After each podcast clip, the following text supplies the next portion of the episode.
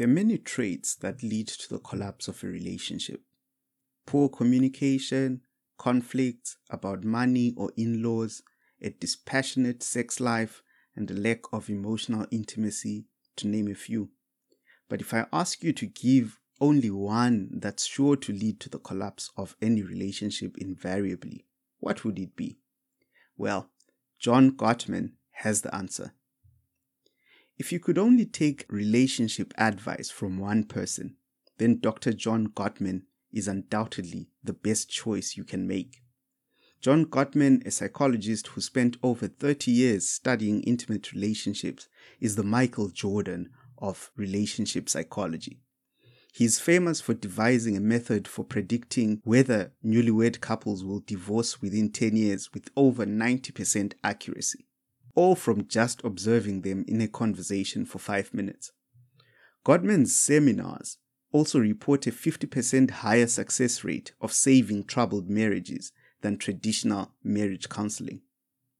What Gottman does is he hooks couples up to a series of devices to measure biometric fluctuations like heart rate, blood pressure, etc., and then records them having a quick conversation. He then goes and analyzes the conversation frame by frame, looking at the biometric data body language, tonality, and specific words chosen, and then combines all this data to predict whether the relationship will make it. His findings are quite interesting.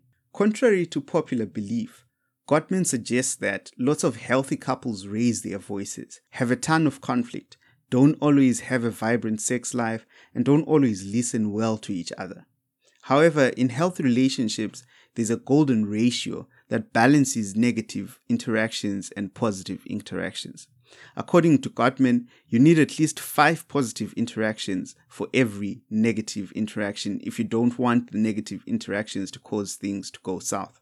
Gottman disbands the idea that healthy relationships are bastions of open communication, I statements, and active listening.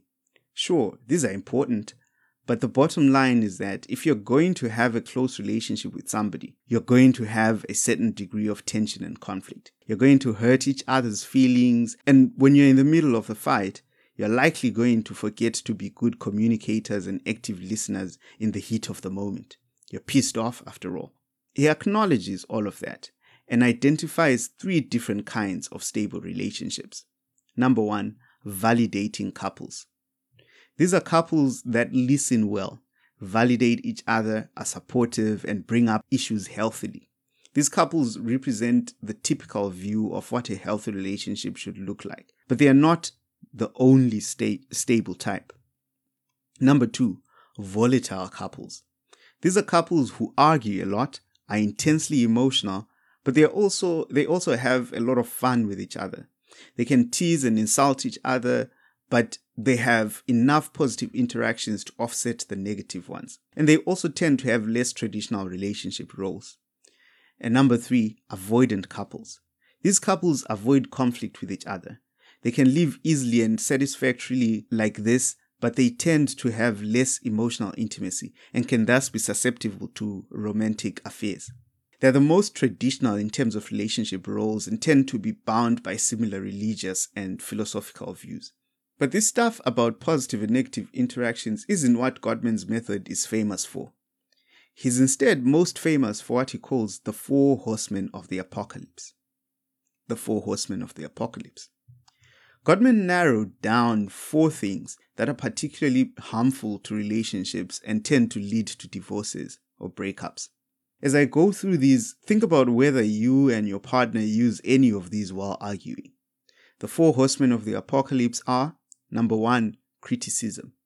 First, Gottman distinguishes complaints and criticism. You have to be able to complain about things when you're in a relationship with someone, otherwise, you'll end up being resentful. A complaint might be something like, I don't like when you leave the dishes at night because I have to do them in the morning.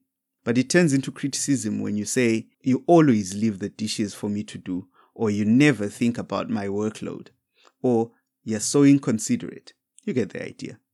Complaints turn into criticism when you attach the person's character, use always or never statements, or pile on multiple complaints at one time. Number two, defensiveness. I have a tendency to quickly become defensive in an argument. I wouldn't have done that if you weren't late all the time. The problem is that defensiveness in a conflict never ends well and it escalates the negativity. It's not that you can never defend yourself, it's that when someone is complaining to you, they want you to listen to them before you point out why they're wrong. Defensiveness is a form of not listening and minimizing your partner's thoughts and feelings. It's also one of the most harmful of the horsemen since it always spirals into emotional flooding. More on that later. Instead of being defensive, listen to your partner. Ask clarifying questions and make sure you understand the entirety of their complaint. A good tip I learned from Jordan Peterson is to repeat the complaint you just heard in your own words to their satisfaction before you think about saying anything. Emphasis on their satisfaction. Number three, contempt. This one is really bad. Insults, sneers, eye rolling, name calling, sarcasm. It's basically fighting dirty and putting down your partner, making them feel inferior. Avoid it at all costs. And number four, stonewalling. This is the act of putting up an emotional wall. It includes not responding, shutting down, walking away, or silent treatment. It effectively ends the interaction and eliminates any, posit- any possibility of a positive outcome. There's a distinction that needs to be made, of course, between stonewalling and taking an emotional break. Here's that bit about emotional flooding I promised. We all have a physiological reaction to conflict. We can feel our pulses quicken, breathing rates speed up, and blood pressure rising. This is called emotional arousal. We can still productively engage if we stay within our window of tolerance. If our physical response gets too high, we go into hyperarousal, which is when our bodies engage in fight or flight and we can no longer have a rational discussion. At this stage, we become unreceptive to new information and think in a repetitive loop. You're misunderstanding me. You're misunderstanding me. You're misunderstanding me. Sometimes, however, our physical response slows and we shut down by going into hypoarousal, which is a freeze response. People who have undergone trauma are especially prone to this one. There's no point in trying to engage someone who has reached either of these levels. Therefore, it's useful to take an emotional break, even in the middle of a conflict. It's different from stonewalling since you're trying to regain control of your emotions before you can engage again, and you can communicate this to your partner. So, watch your partner as you're arguing. If they start repeating the same phrase over and over, they're likely emotionally, emotionally flooded and need some time to decrease their physical response before they can engage productively. Don't push things, just take a break a little more about contempt. You'll notice that I said little about contempt. That's because I have lots more to say, so it, needed its own section. Contempt is, interestingly, the single biggest predictor of divorce, according to Gottman. The masters of marriage, as he calls those who do well, do all four horsemen as well, sometimes. But there's hardly any contempt in their interaction. And when it happens, they quickly repair it. The antidote for contempt is also more complicated than is for the other horsemen. It is creating a culture of appreciation in the relationship instead of one of criticism. This is difficult because of how the mind of a critic works. A critic walks into a room feeling somewhat irritable and looks for reasons why they are feeling irritable. They then point out people's mistakes that are contributing to their irritability. The critic is always looking at the relationship in terms of what's missing instead of what's present. They expect people to respond with gratitude for having all their mistakes pointed out to them, and they are disappointed when people don't respond that way. And naturally, people avoid them. When a critic is driving down the highway, they see only two types of other drivers idiots who drive slower than they do, and maniacs who drive faster than they do. It's a habit of being really involved in people's mistakes and not at all in their successes. The attitude of criticism is likely a spillover of self criticism, and it can become a habit that they apply everywhere. They look at themselves and think, You're not that smart, you're not that good looking, and you don't deserve that promotion. And this self dialogue ends up spilling over to the surrounding people. The antidote is not to be involved in people's mistakes. Let them make mistakes, but be involved in scanning for what's working and what they're doing right. Gottman says the best relationships have what is called positive sentiment override, being irrationally biased towards the positive when it comes to your partner. If they do something negative, you see it as fleeting and situational.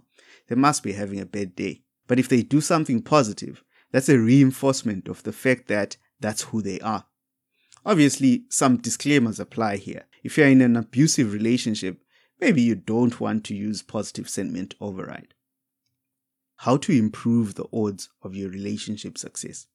To really make a relationship work, you need three factors friendship and intimacy, making conflict constructive, and developing a sense of shared meaning and purpose together, honoring one another's life dreams. So, if you want long term relationship success, first, stay firmly away from the four horsemen of the apocalypse. Second, Gottman suggests some things you can do to make things better.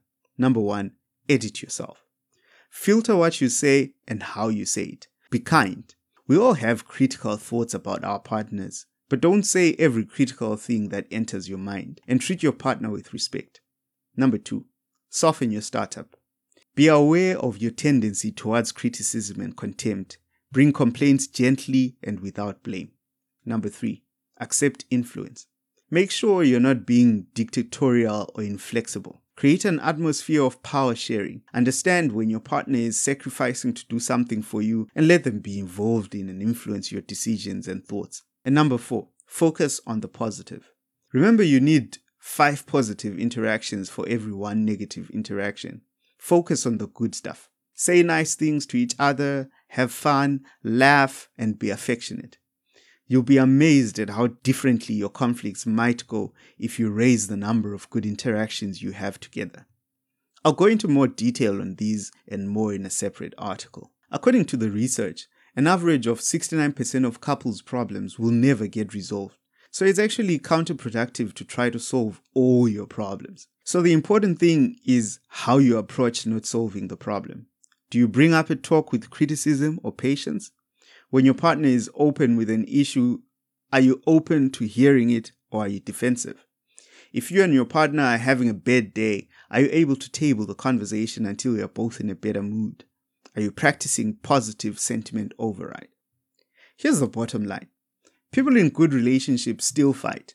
They aren't great all the time, they also get alienated from one another, and they sometimes don't like each other.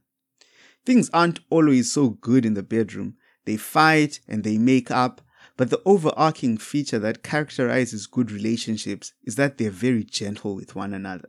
They think about what they are going to say. They care about how what they are going to say will affect their partner's feelings. I'll close with this quote from one of Gottman's lectures. Quote, in our research, we've been able to identify the real differences between the masters of relationships and the disasters of relationships. The basic finding is that the masters of relationships are very gentle with one another. They are kind, they are affectionate, they have a sense of humor, they have perspective, and they really are considerate of their partner's feelings. As a result, they wind up staying good friends throughout the whole course of the relationship. In fact, they get better and better. And they make romance, passion, and great sex a priority in the relationship. They make playfulness and having fun a priority. They continue courtship across the whole life course. The other thing that really discriminates the matters, the masters from the disasters, is that the masters really build trust and commitment in the relationship by cherishing their partner and really communicating when their partner hurts or is in pain or angry with them, that they're right there and ready to listen. That's a huge thing because they can repair the times when they hurt each other's feelings. They can really revisit hurt feelings and stop and say, you know, that really sucked, and they fix it. That's a big thing that's different between masters and disasters. End quote. I find Gottman's work enlightening. Plus, he provides lots of real tangible things you can do to improve all your relationships. If you want to learn more about Gottman's work, I recommend these two books as a start. Number one, Why Marriages Succeed or Fail and How to Make Yours Last. This is the book that most of the thoughts for today's article came from. And number two, The Seven Principles for Making Marriage Work. This is the book that most of next week's thoughts will come from if I don't get distracted by something else. Have a good week.